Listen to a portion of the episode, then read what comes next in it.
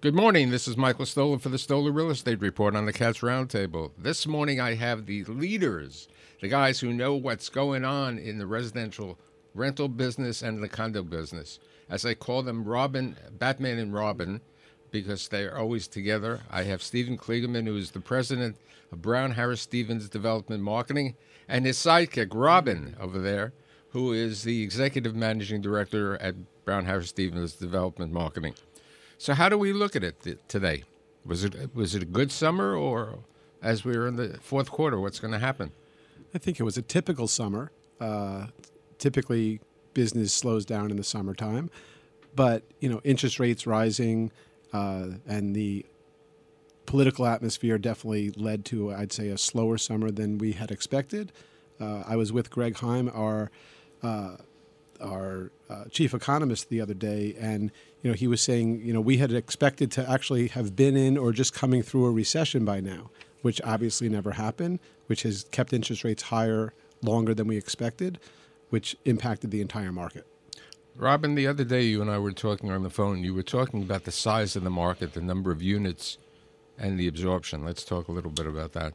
Sure. So, for the first time in probably five years, the new development market, as it relates to real inventory, um, and real inventory means any units that are either actively being marketed or units that are uh, what we call shadow inventory that actually exist.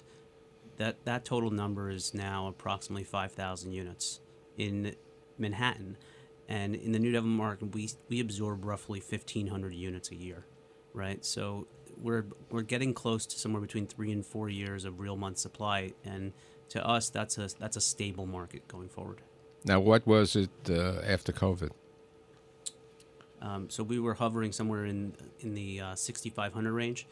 Um, and what's interesting, you know, Steve mentioned sales have been slower over the third quarter, but when you look at the new units being introduced to the marketplace versus absorption, we're at, we're actually outpacing the, the new the number of new units come to, coming online.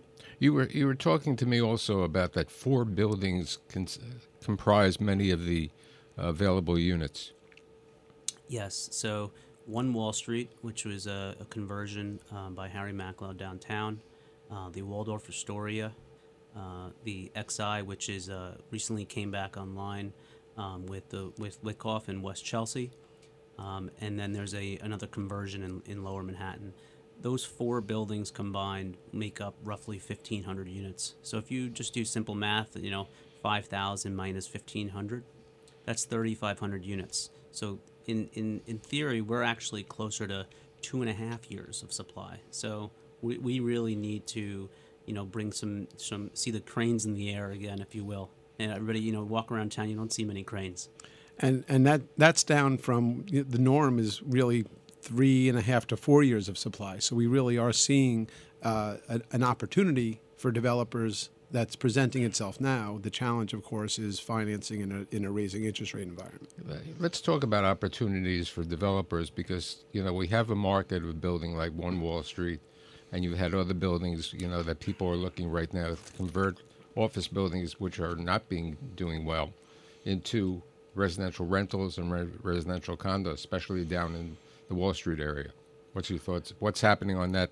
And I know you're doing some evaluation for certain landlords and owners with regard to that. Yeah, so Robin and I have been looking at a lot of opportunities for office to residential conversions.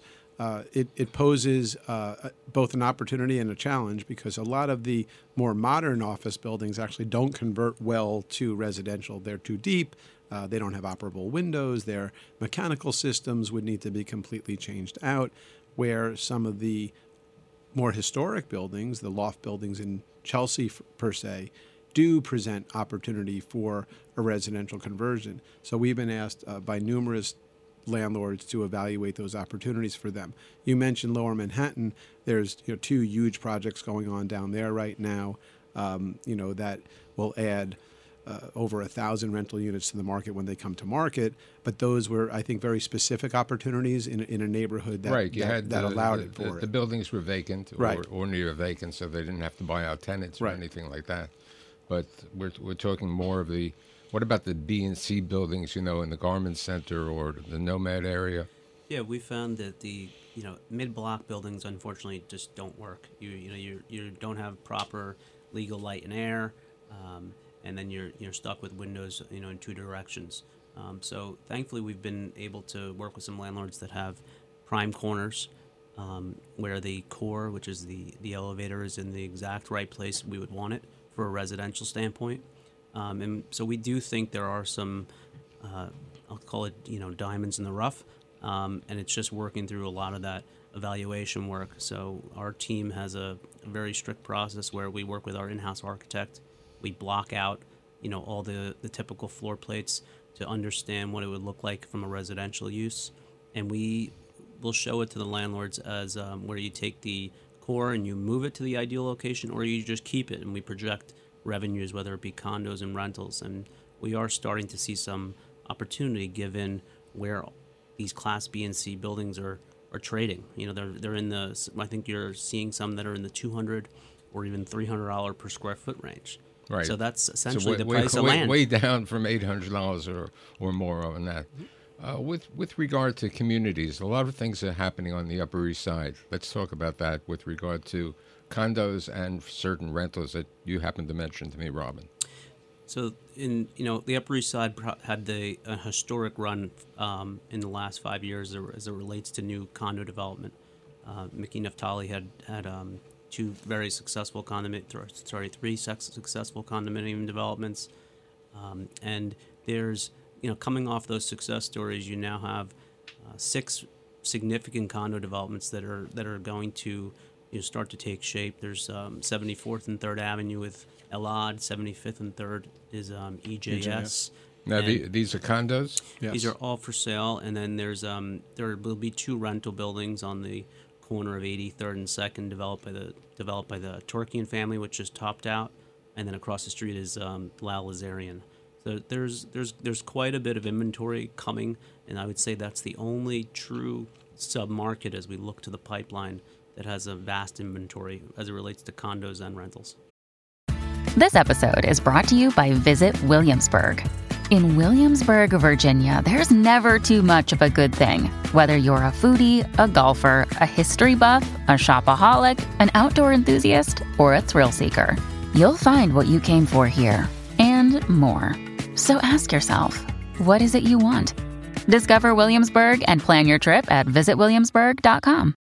With crime running rampant in New York, you need to keep yourself and your family safe. Obtaining your concealed carry firearm licenses can be difficult and time consuming. That's where myfirstpistol.com comes in. They'll help you secure your concealed carry license. If you're looking for a pistol, premise, rifle, or shotgun license, call 347 559 7052. 347 559 7052. You must have a valid firearm license issued by the NYPD to purchase, possess, or shoot a handgun or pistol in NYC. What about the boroughs? What's happening on sales in Brooklyn, and especially besides sales in Brooklyn, the Gowanus? I think So- that's a big topic. So Brooklyn Brooklyn condominium sales are actually still doing very well. Uh, there's not a lot of inventory in Brooklyn. Less than 2,000 units in total, I believe.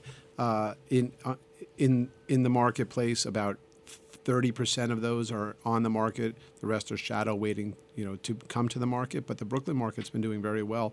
New building came to market in Williamsburg three months ago. It's almost sold out of uh, nearly, I think, 80 to 100 units. Um, there, there has not been a lot of new development in the condo world in Brooklyn over the last number of years. The focus, really, because of the sunset of the 421A, has been on rentals. So the Brooklyn rental mar- uh, condominium market actually uh, is is probably a bright spot in, in the marketplace right now. On the rental side, Robin's done a lot of work on Gowanus, so I'll let him speak to that. But obviously, you've got thousands of units coming to Gowanus, which should be feeder units, by the way, to the condominium market in the future. Robin? Yeah, so there's you know approximately six thousand units coming online. Um, most of them were financed with OpZone uh, dollars. Um, so you know when you finance pro- projects with Opportunity Zone money, you have to hold it for ten years. Um, so that was one of the big uh, benefactors to the Gowanus rezoning.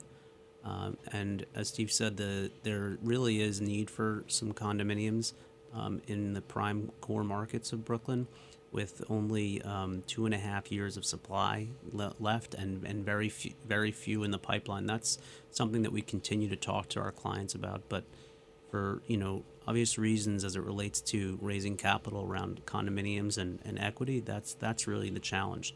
Um, so we do our best to provide as much data as possible to you know educate our, our clients and their their partners. What about residential rents? I mean, rents throughout the city have been skyrocketing ever since COVID started to sunset. Uh, right now in Manhattan, any new, well, first of all, there's almost no new rental product being built right now because of the lack of a 421A, but the things that are in the pipeline right now are all penciling between 100 and $110 per square foot on an average for their and, and they, buildings. they and they were project, projected at eighty dollars. They were projected at between 75 and 80. So you're talking about a third, 25 to 30 percent premium to where they were projected. In Brooklyn, in the better neighborhoods of Brooklyn now, $80 a square foot is becoming the norm. In Long Island City, I'd say $75 has become pretty much the norm. So you know, rents throughout the city have have gone up, uh, and mainly because again, it's a supply and demand equation. Hey, I'd like to thank Robin and Stephen, otherwise known as Batman and Robin, uh, for being with me today. And I'll see you next week on the Stoler Real Estate Report on the Cats Roundtable. Thanks a lot, Mike. Thanks, Michael.